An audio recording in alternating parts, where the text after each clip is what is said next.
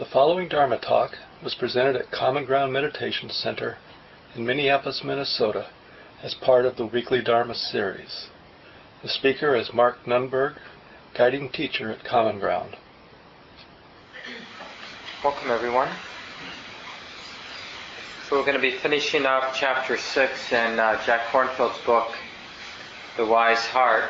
Some of you are reading along, uh, so you're welcome if you'd like to get a copy of the book so you can follow us. We'll be working with this book uh, probably for six more months or so at the pace we're going.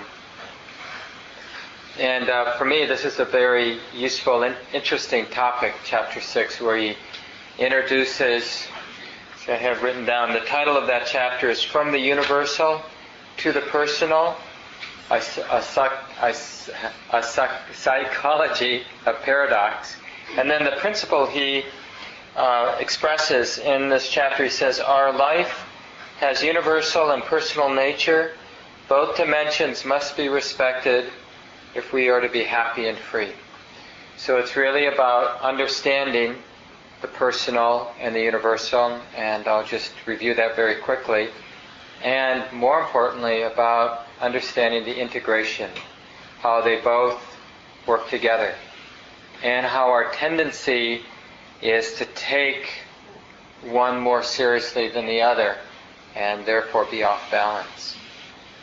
So, you know, an easy definition of the universal, opening up to the universal is opening up to, it always is the present moment. You know, the personal and the universal can only exist in the present moment. So when we're opening to the universal, it isn't like somehow we transcend the present moment into some heavenly space, but it's understanding the present moment free uh, of concept. Doesn't mean there aren't concepts. It just means the mind isn't under the influence of concept or seeing the moment beyond sort of the conceptual overlay or the conceptual projections that we have. You know, so for example, if there's anything that's the universal, well then it has to exist right now, in this moment. So, you know, notice now how difficult it is for us to go beyond the personal. I'm at common ground. I'm a little tired tonight. Why is it still winter? you know, all of these, you know, my knee hurts or I'm hungry. This is the personal arises and it gets our attention. So it's not so easy to be here and for the mind or the heart to go beyond, to go beyond the influence of our personal overlay projections. But it's possible. You know, it's possible maybe in a moment during the meditation or maybe a moment right now. And it's, it's as if both the body and the mind relaxes and, you know, we're seeing and we're hearing. But it's almost like what we're thinking and what we're seeing and what we're hearing. It's almost like the natural chatter of birds in a tree. You know, it's happening, but we're we're not needing to do anything with that information. Like you can hear my words. Sometimes we hear words and it's like we're leaning into the content, wondering what the person's going to say, wanting to really get what they're going to say. But other times we can just be in a more relaxed mode. the image that always comes to mind is in the early 80s, I de- decided working at a management consulting firm wasn't conducive to developing my meditation practice, so I thought becoming an elementary school teacher would be easier. I was sadly mistaken. But I remember my first year teaching uh, second and third graders, and uh, I was so burnt out on Saturday after a week. And then, of course, I had to prepare for the next week, and I didn't know what I was doing. But I remember I'd go, I'd work hard, you know, on Saturday morning, and then I'd finally get home sometime Saturday afternoon, and I just was a total vegetable, and I would just lie down, and I'd turn on public radio, you know, and there's all these sort of stupid shows on on Saturday afternoon. I mean, not stupid, but you know, Car Talk and This American Life, and I forget what was on at that time. But I wasn't really listening. It was like just sort of soothing language in the background, you know, like bird chatter or something.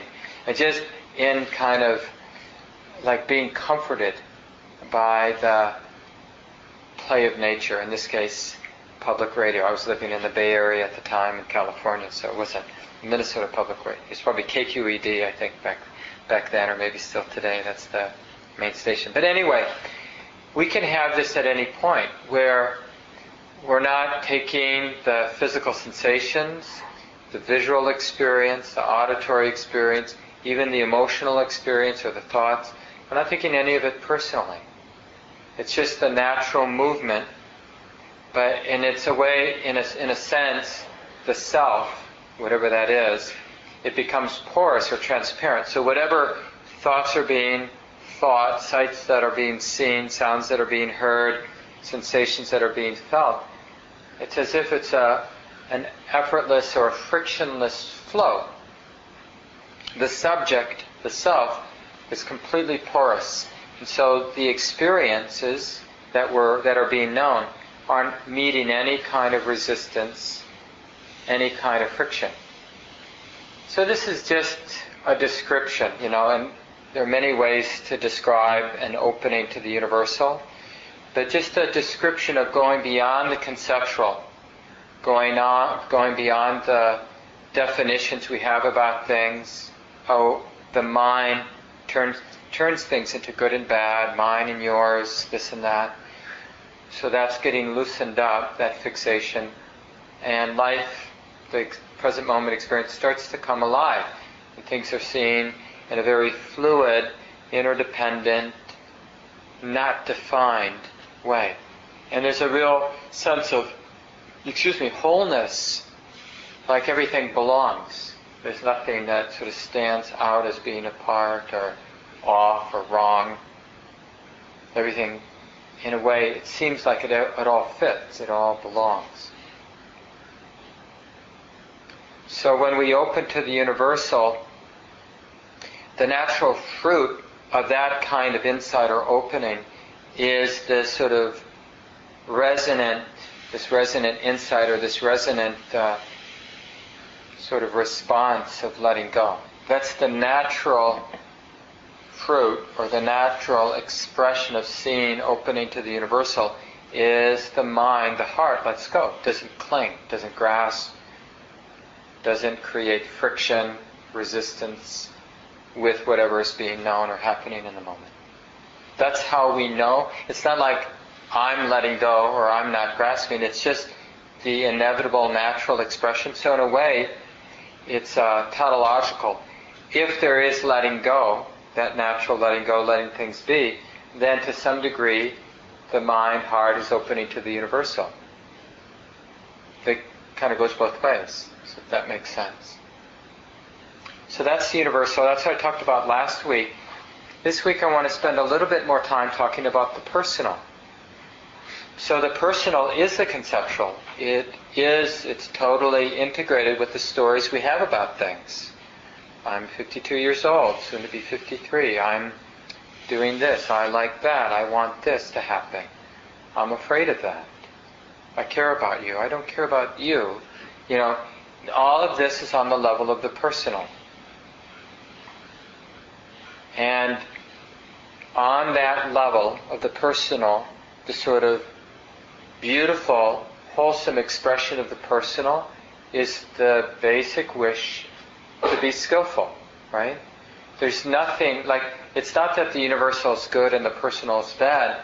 It's just wisdom is expressed in the universal as letting go, and wisdom is expressed in the personal as that simple, authentic wish to be skillful. And being skillful, again, it's one of those tautological definitions. Skillful just means that we're choosing, we're acting, we're relating in ways that minimize suffering, minimize stress. So when we're relating to the present moment, relating to the personal life situations that come up in our day to day lives, when we're relating skillfully, we're minimizing suffering for ourselves and others. And when we're relating unskillfully, unskillfully, we're maximizing or increasing the odds of suffering, of stress for ourselves and others. So the expression of like a authentic, mindful relationship to the personal is this very real, distinct desire to be skillful. It's not inappropriate to desire to be skillful. You know, like sometimes we think, you know, if we're really grounded in the universal, we don't need that desire to be skillful. But actually, that's what wisdom looks like on a personal level. This beautiful, wholesome desire to be skillful as a way of taking care of myself and others. So it's, it's really a universal wish. It's not just about taking care of myself, but it's about not harming anybody. And this life is the most proximate life that I'm concerned about because it's right here. It's not that I care more about myself than others, it's just that this mind and body is proximate. So obviously, the responsibility is higher for this life, you know, and then maybe our kids or loved ones, you know, and then out from there. So it's not so much that we we weigh our existence above another, it's just that it gets our attention because it's right here. Our existence is right here. So the desire to be skillful, first and foremost, is going to be expressed as we take care of this body and mind, and then outward from there. So sometimes people feel like, you know, they don't trust spiritual practice or they don't trust this practice because it's like uh, they're afraid they, they're going to ne- neglect themselves. But on a personal level, what begins to manifest is this very real, very resonant, wholesome, beautiful desire to take care of ourselves and all beings, to be skillful. To be, and, and it's really based, it's grounded in this insight that what we think and say and do matters. It doesn't mean it's not a diluted point of view that I can somehow control everything. So just because we're, we have the desire to be skillful doesn't mean we have the delusion that we can control outcomes. You see, there's maybe maybe you don't get it get that, but th- there's a real distinction. We can have a very beautiful, strong, resonant desire to be skillful, and at the same time completely understand that we're not in charge of outcomes. Things are going to unfold as they're going to unfold. We can know that what I'm thinking, what I'm saying, and what I'm doing has effects without being confused that those effects are the always going to be the determining factor in terms of how things unfold. But it doesn't mean it's not important. It is important because it's the only way we can act on our wish to take care of everybody, including ourselves. You see, does that make sense? So this is the you know, this is really the integration of the universal and the personal, because the way that the insight into the universal informs the personal is that it reminds us that we do have this right to be engaged. We do have this right to care about this life and about all lives, about minimizing suffering or stress. But we don't have rights to expectations, like things should turn out this way. So just because I'm trying, doing my best because I care out of compassion to live a skillful life and to set in motion happiness and ease for myself and others, doesn't mean that's what's going to happen. But, but, but it's a beautiful thing to care. That itself is a beautiful thing. It's a beautiful thing to act on that compassion. And if a positive, wholesome effect can be made, we've done what can be done. So, in a way, we can rest knowing that our intention was good, we acted on that wholesome intention, whatever could be done was done. I mean, given as much wisdom as there was there in that moment, it was there. The heart saw, knew it, acted on it. And then there's a kind of contentment that whatever could be done was done. And then this is where the universal really informs the personal. And now, whatever arises in the next moment, that's how it is. Because although I'm doing my best to be skillful, I'm not in control of all of all the way it unfolds. So now it's like this. And my desire to be skillful is still my desire to be skillful. That hasn't changed. And now the question is how to act on this desire to be skillful, to minimize suffering for myself and others. And again, we act. We say something, we do something, we think something, and that has an effect. And that effect, coming out of a wholesome intention, modifies how things unfold to some degree. Sometimes it makes a really big difference how things unfold. Sometimes it has a minimal effect because what really is shaping how things are unfolding is has to do with the weather or has to do with somebody else's confusion or whatever. It has very little to do with our wholesome intention to minimize suffering for ourselves and others. But that's all we can do on the personal level. So this is the real art of living on the personal level is this willingness to completely submit to this limited sort of playing field, I guess, that we have as a human being. On this personal level, all we have is this moment and the quality, the sort of beauty of our intentions in this moment. In the Buddhist studies class on Monday night, I, I shared a little bit of uh, the Buddhist teachings on sankhara, the mental formations, how we have these latent tendencies. I guess you could say like our subconscious conscious uh, dispositions or compulsions, tendencies. And then in any one moment, given the present moment, given the present conditions, some of those dispositions rise up and they present themselves in the mind as an intention. Right? Like you could act in a particular way right now that might draw out of my latent tendencies a kind of defensiveness. You know, I have that capacity, that tendency to be really defensive if certain conditions arise. I have a tendency to be really sweet if other conditions arise. You know, and it's probably the same for all of us. We have, you know, our strong tendencies or strong dispositions, and it and what particular disposition arises depends on what's going on around us. What we're thinking, what we're seeing, things like that.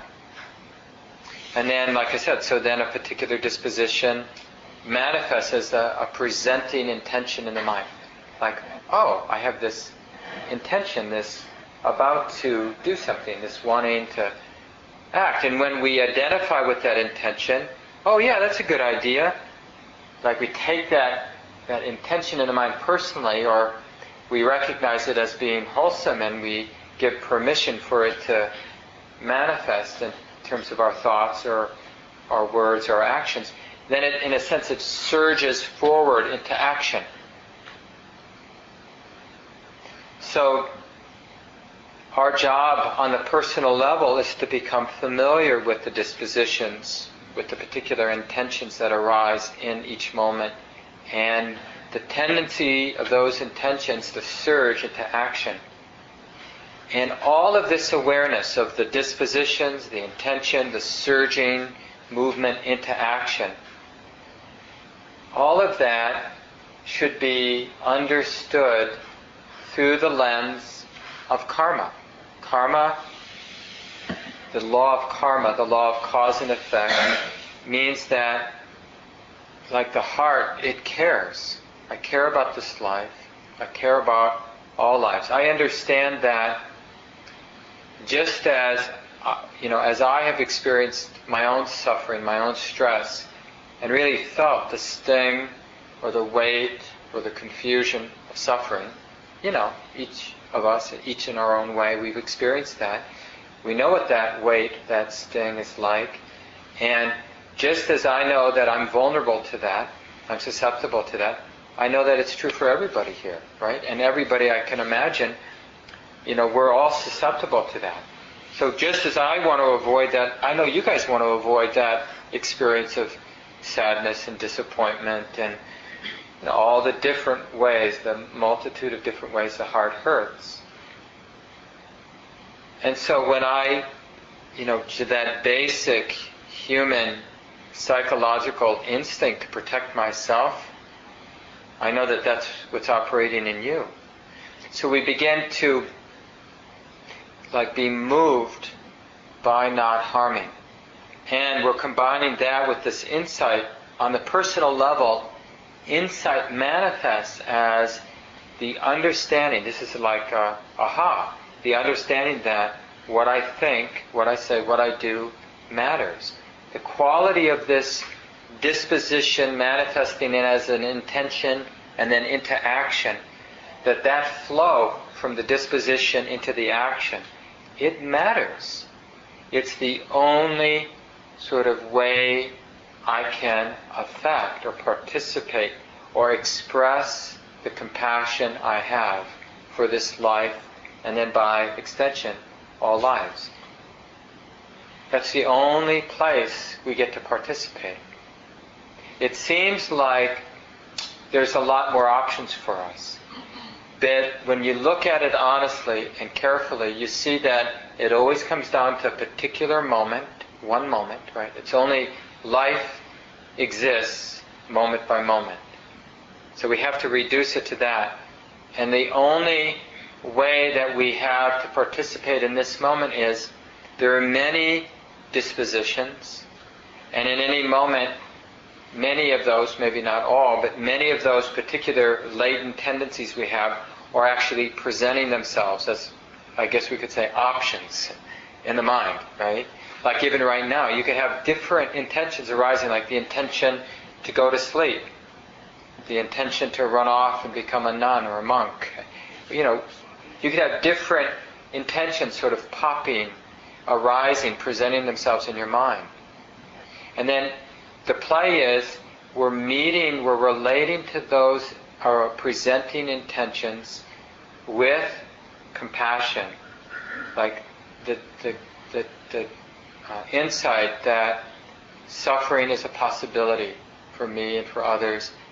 I care about that, and meeting it with compassion and with the insight that and the particular intention that I allow get expressed as thought, word, or deed matters.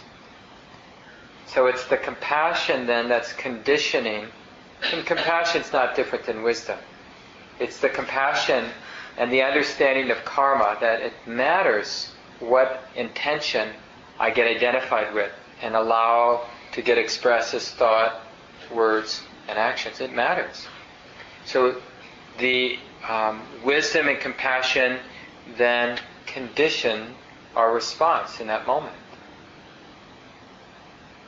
This is where we have control. We don't actually have control, uh, certainly not complete control, on the sort of what latent tendencies get triggered. You know, because, you know, like if a cougar or a pack of, I guess they don't go in packs, how about a pack of wolves? I was up at the Arrow, Arrow River Forest Hermitage a couple of weeks ago, and a week or so before, a pack of wolves took out either a, a moose or a deer. By the time the people at the Hermitage got down to the river the next day, and it happened very close to one of the cabins there, uh, all the parts were gone of the moose or the deer. Not just the wolves, but all the other animals had kind of gotten there and pulled away whatever they could. So just the blood and the footprints were left. So if a pack of wolves came in this room, you know, you know, we we don't, we're not going to be in control of the particular dispositions that get activated. You know, that primal fear, and uh, so when that primal fear gets activated, it may make a lot of sense to sort of like push the other person toward the wolves as we go the other direction or something like that. All kinds of intentions will arise in the mind. You know, like uh, a noble intention, like maybe to step forward and to be the shield and protect other people, or you know, the other intention to sort of run and you know not be so concerned about everybody else.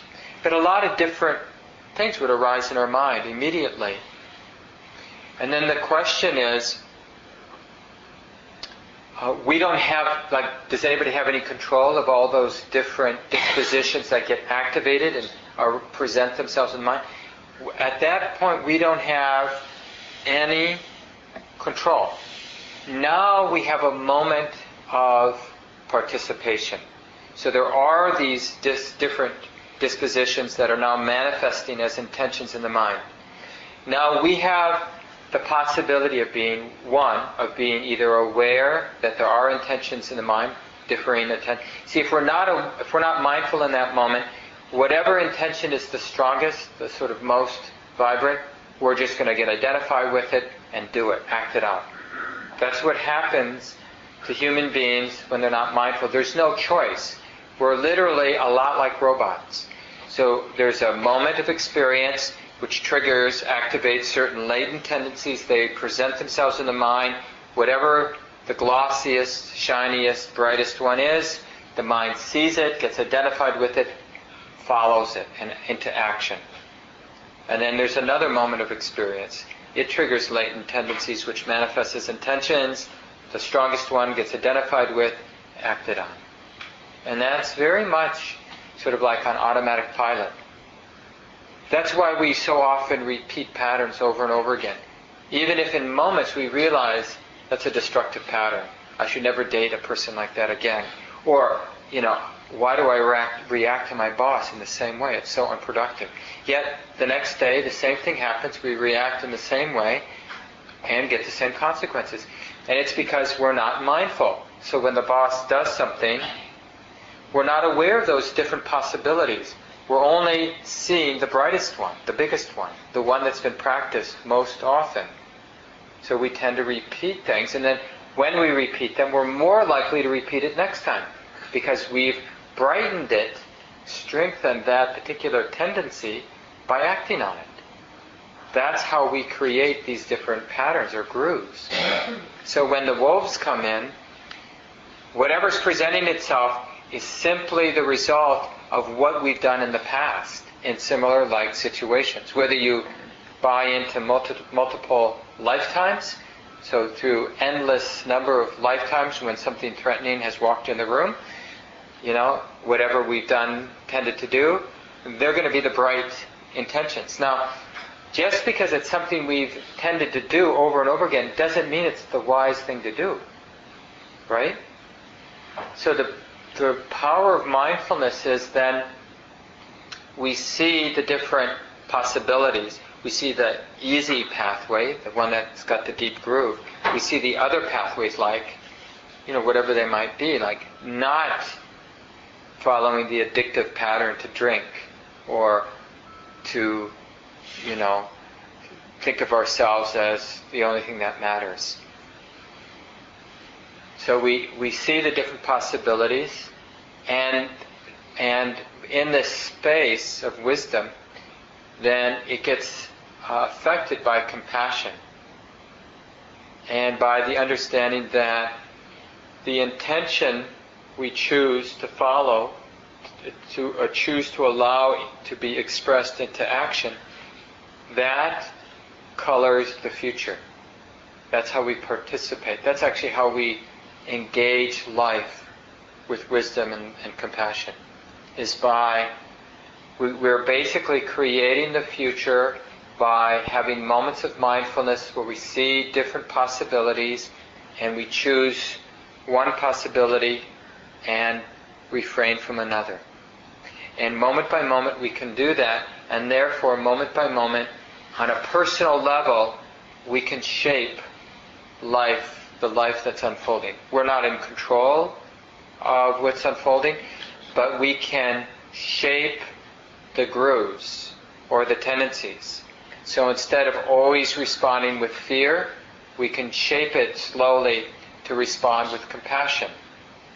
Instead of always responding from a self centered point of view, we can sp- respond more and more from a universal point of view. Hey, what about all of us banding together and charging the wolves. You know, maybe if they see 60 people running at them, they'll feel outnumbered, you know, and run out of the room. And you open the door.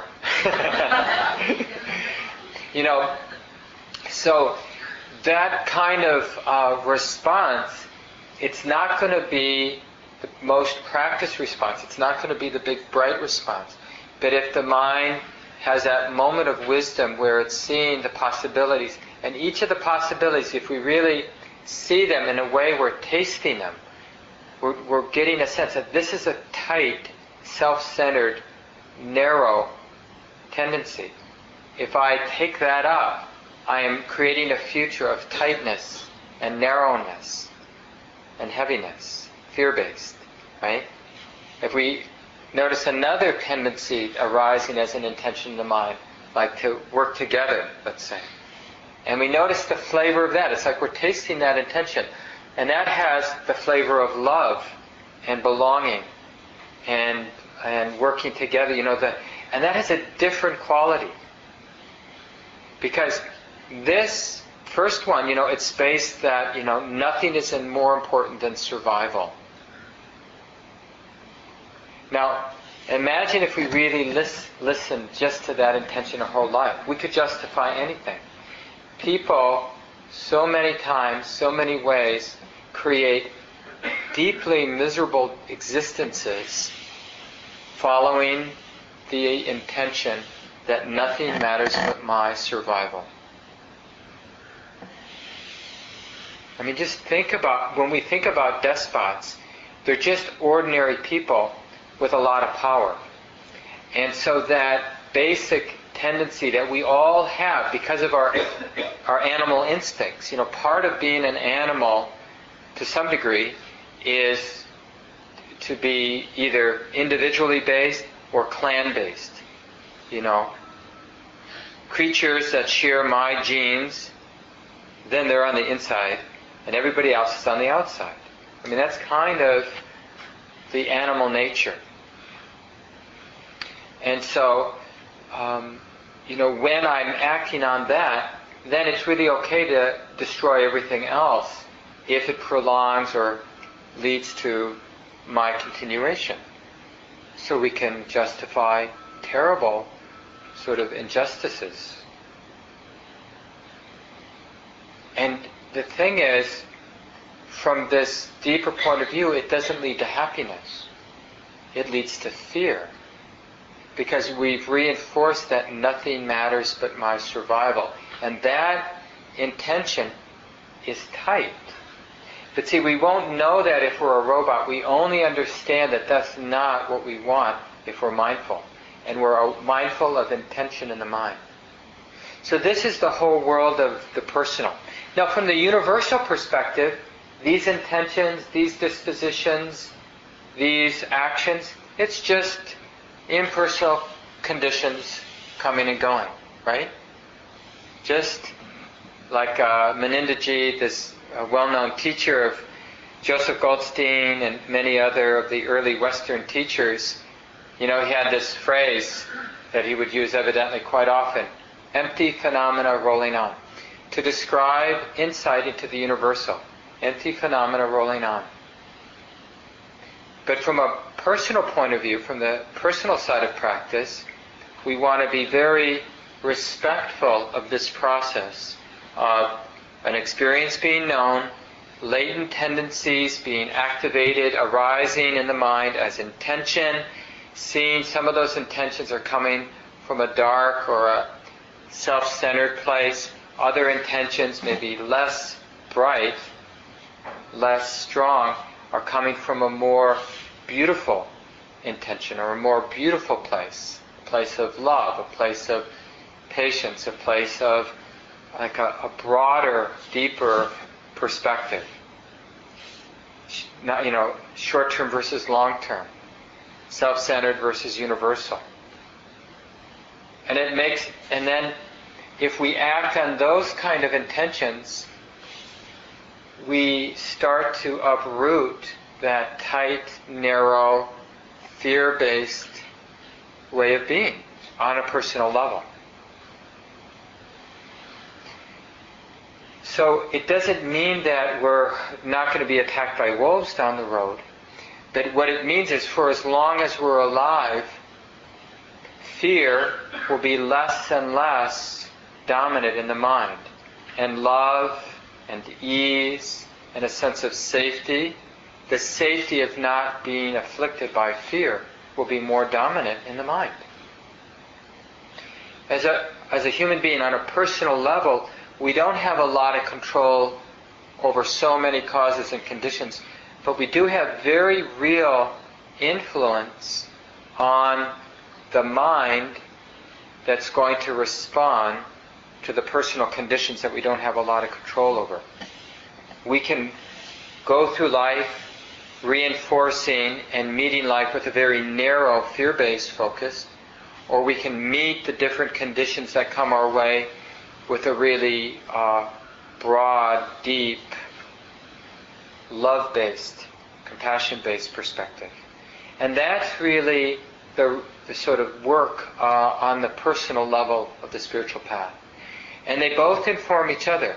It's like the universal is what allows us to get close. Like to do that job, the personal work, you know, of noticing like, okay, I'm having this experience, the wolves are coming in, and all of these latent tendencies are getting triggered, you know, like raw terror, you know, the sort of blind instinct to run, fight or flight, you know, I don't want to fight, I'm running. um, and then some other, maybe more wholesome, like, heck, we're all in this together. If we all run, we're not only, a lot of us are going to get trapped, but we're going to end up hurting each other as we climb over each other to get out of the room first, or to go out the other door or out the window. So, you know, we have that moment of choice about whether we want to um, follow the fear based or reinforce something more wholesome.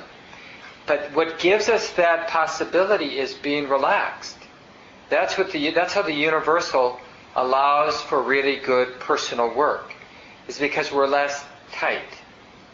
If we're if we don't have any universal influence in the present moment, then we're already totally fear-based. And so part of being afraid is we just want something to do. So whatever intention arises bright and clear, we're just going to act on it we're not going to be reflective at all, right? You know how that is. Like when we're in shock or when we're overwhelmed by a lot of pain in life, we tend to just do and what we're programmed to do. We're not. We tend not to be very reflective because in order to be reflective, we have to be feeling what we're feeling. We have to be relaxed and undefended. And the universal allows us to be relaxed and undefended because it understands to some degree it's just empty conditions coming and going. It has a spacious uh, relationship to phenomena. And that allows us to be relaxed. That allows us to see there are many possible intentions to act out in any moment. We don't have to act out the strongest one. That creates choice where there wouldn't otherwise be choice. And the personal really supports the universal because without this understanding of wanting to be skillful, wanting to take care of all beings, ourselves and others, without that um, that perspective, this this sort of strong drive to be skillful, to not harm, then we can use. Otherwise, we can use the universal just to check out. It becomes sort of like, well, heck, life the personal is messy. I'm just going to check out. And, and whether we do it actually by go running into some cave or disconnecting from our friends and family because they're stupid and ignorant and don't really get it. And, you know, so let them suffer. That sort of, uh, it's really aversion, isn't it? You know, it's kind of a aversion and it's the opposite of love. It's the opposite of being connected, of actually being able to ground into the present moment. So the universal will get corrupted without the influence of the personal, this, this connection that what we think and do and say it matters. And that the, the you know, the way to express the universal is by bringing it into ordinary moments, like wolves running into Ground Meditation Center, or having to feed ourselves, or you know, deciding, you know, when you meet a car at an intersection, who's going to go first. You know, all these sort of ordinary moments that we have in our lives. So maybe I'll leave it here. We have 15 minutes left. It'd be nice to hear from people. Just your own experience about integrating the universal and the personal. Questions or comments, uh, experiences about uh, seeing the different dispositions arising as intention, getting acted, recognizing wholesome and unwholesome in that moment, what gets in the way, what allows that to happen. So, what comes to mind? And it's always good to say your name if you decide to speak up. So, any thoughts people have? Yeah, Kevin. Um, my yeah, Kevin. Um, I you a little last week after, uh, after the sit, and I've been kind of just talking about this you for like eight years or something. I'm a, I'm a writer. And, um, I have a lot of trouble uh, getting started and uh, you know being real uh, productive. And um, so, and a lot of it's fear-based. And um, I just wanted to see if there was a way um, you could talk a little bit about that, or, or I could explain a little more too. Um, but and it, it's getting better. I'm noticing a lot more of the fear and I'm able to uh, you know change some of those intentions uh, before I kind of distract myself um, from what I'm supposed to be doing. Um, but I was wondering if you could maybe try to apply that to this universal personal. Mm-hmm. Yeah. So when conditions are good, you know, and the particular things that are causing anxiety, like your work, is not right in front of you. You know, you're home later, you're at common ground, and uh, yeah, and you're, you're feeling relatively safe. The body and mind is relatively easeful. Then we take advantage of those relatively safe and simple times to open to the universal. Because it's relatively easy. Like, you know, I'm sitting at home feeling exhausted for my days as an elementary school teacher, like I described, you know, back in the early 80s. And uh, I could get a little relief. I was just starting to, you know, be a, a real serious practitioner back then. And I, I could get a little relief from all the anxiety, all of the aversion, all of the you know personal problems I had as an, a first year elementary school teacher by just sort of letting the chatter of public radio and the sensations of exhaustion and just letting it all move there lying on my couch uh, for hours you know into the evening until I went to sleep and but it was kind of uh, a relatively safe time as opposed to you know being in front of kids and not knowing what I'm doing. You know when it wouldn't be so easy to open to the universal, where I'm realizing because I've got some distance, I'm realizing that the different memories about having done something stupid with the children or fears about not knowing what I'm going to do and fears about what the parents think about me and you know just letting all that stuff move as sort of more or less impersonal phenomena. Oh, there's that fear. Oh, there's that thought. Or there's that memory. And just letting things ventilate the emotion, the content, the sensations in the body, just letting it all move. And then it's just like uh, uh, kind of an opening to the universal where the mind is knowing that stuff more in terms of its movement and its impersonal nature, and that any identification is suffering, non identification is freedom. So that's at the level of the universal. I'm experiencing my life because, uh, on a more universal level, because more than the particular content of that thought or the particular feeling of that emotion is its movement, that it's just like this ventilation or just this stream of content, emotion flowing, flowing, moving, moving, sensation. And the mind's not taking a hold of it, not identifying with it. And, and it learns a deep universal lesson. Whenever it does grab a hold of the content or the emotion, take it personally, immediately we're a suffering human being. And as soon as there's just the movement, the ventilation, it feels relatively okay again for a while. So, like in your experience, when you can, when you're on retreat, when you're sitting, doing your daily sit, when you have a little bit more space from the work, then take the time to be reflective of the body, the emotion, the mental content from the point of view of the universal. So you're really tuning in to the impersonal nature of that movement of content, movement of emotion, movement of sensation. You're really aware of the movement, anicca, and the impersonal nature, anatta. And dukkha, whenever there's any kind of identification, there's friction, it hurts. When there's no identification, it doesn't hurt. So, and a lot of the time there's going to be a residual of identification and there will be a residual of hurt, of some weight to it, like some dread of having to go back and do that project or whatever. But we're, we're specifically not dealing with the question of skill. Like, how can I skillfully negotiate this project?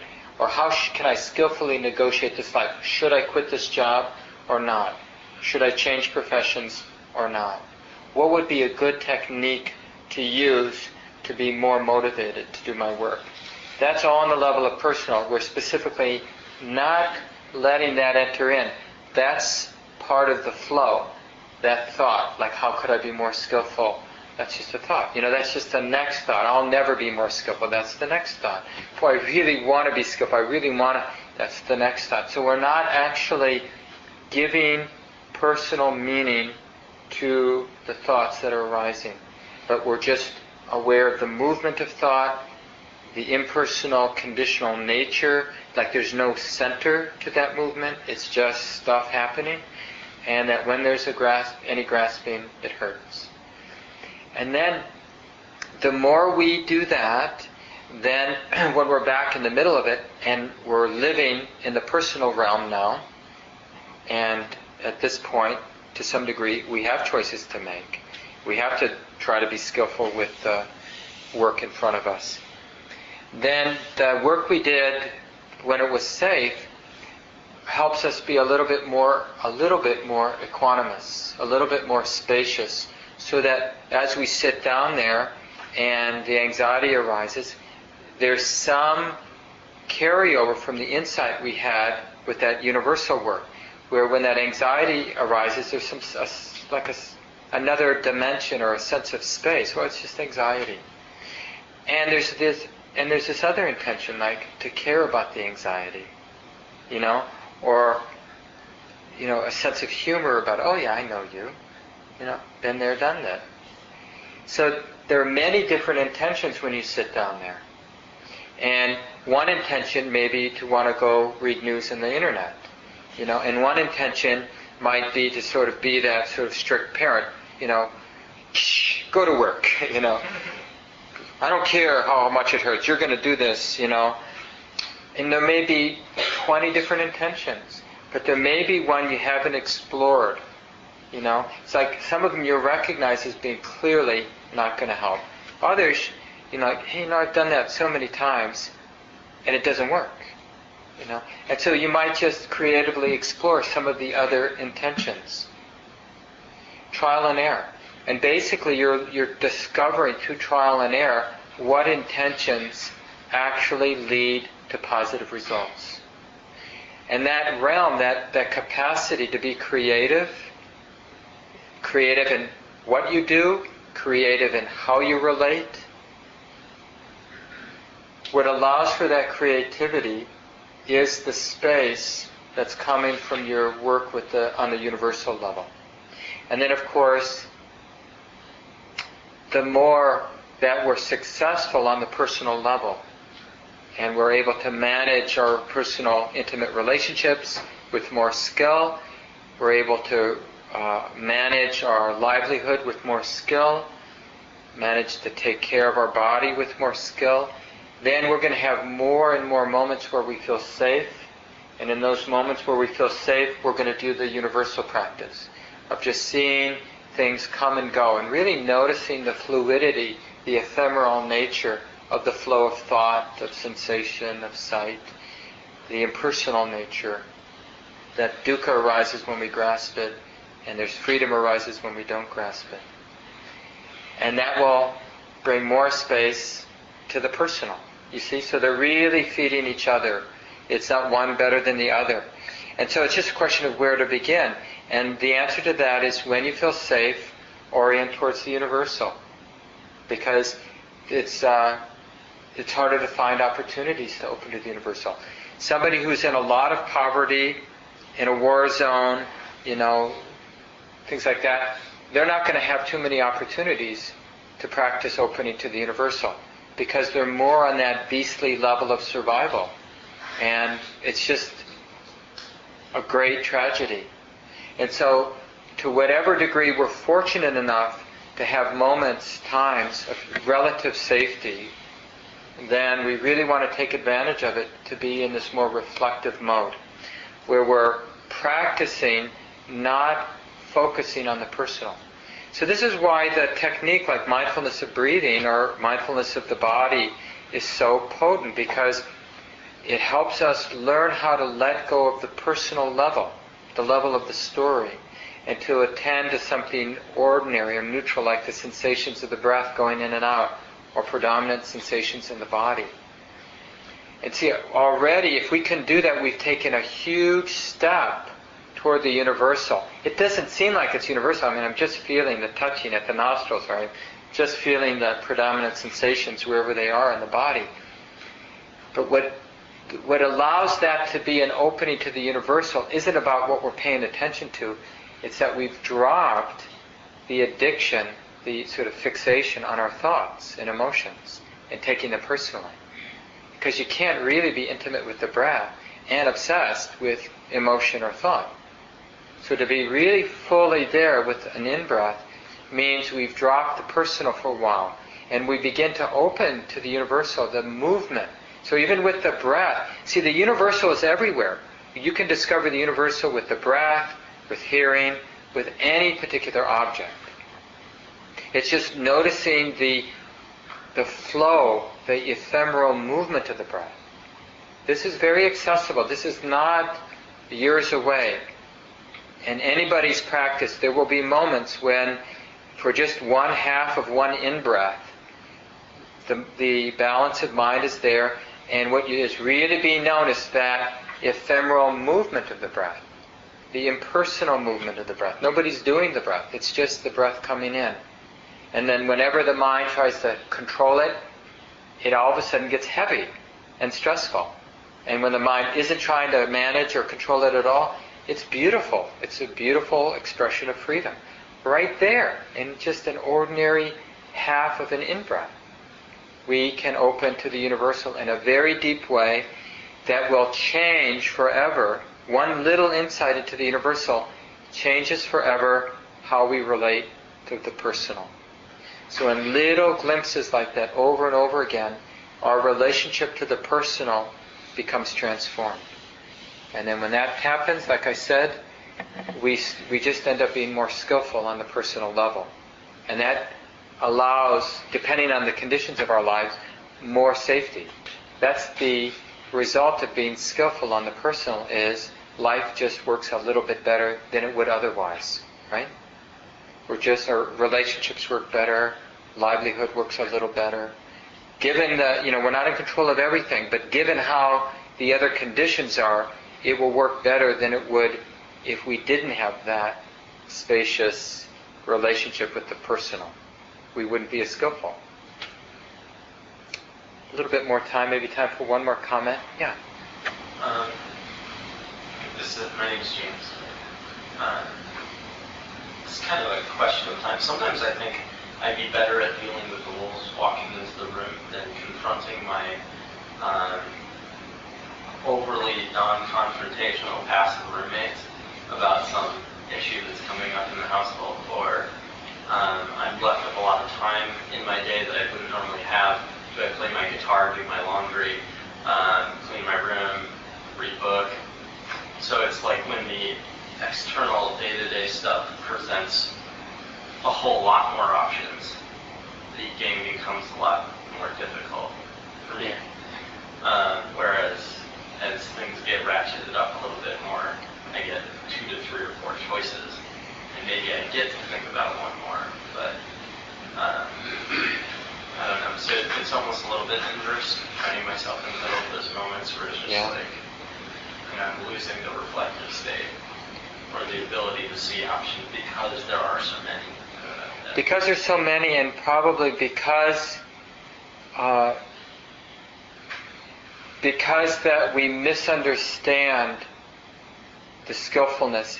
Because the skill isn't so much the particular choice you make to play the guitar, to read the book, to do the laundry. The skill might be more about um, the motivation that leads you to do the laundry or leads you to play the guitar. So that's what's really important. So, for example, you might have only one choice. You know, you're in prison. You don't have anything to do but this one thing. You know, walk back and forth. And so then the question, you still have a multitude of intentions. I can walk back and forth angry. I can walk back and forth with the intention to just space out, you know. I can walk back and forth to care about all beings. Like, you know, so you can have a multitude of intentions, and they're all going to set in motion different kinds of futures. So what really matters isn't so much what you do, but the kind of future you're setting in motion, depending on that, the quality of that intention. And so, without a lot of insight into the into the universal, we think the particular choice matters: guitar, book, cleaning, laundry.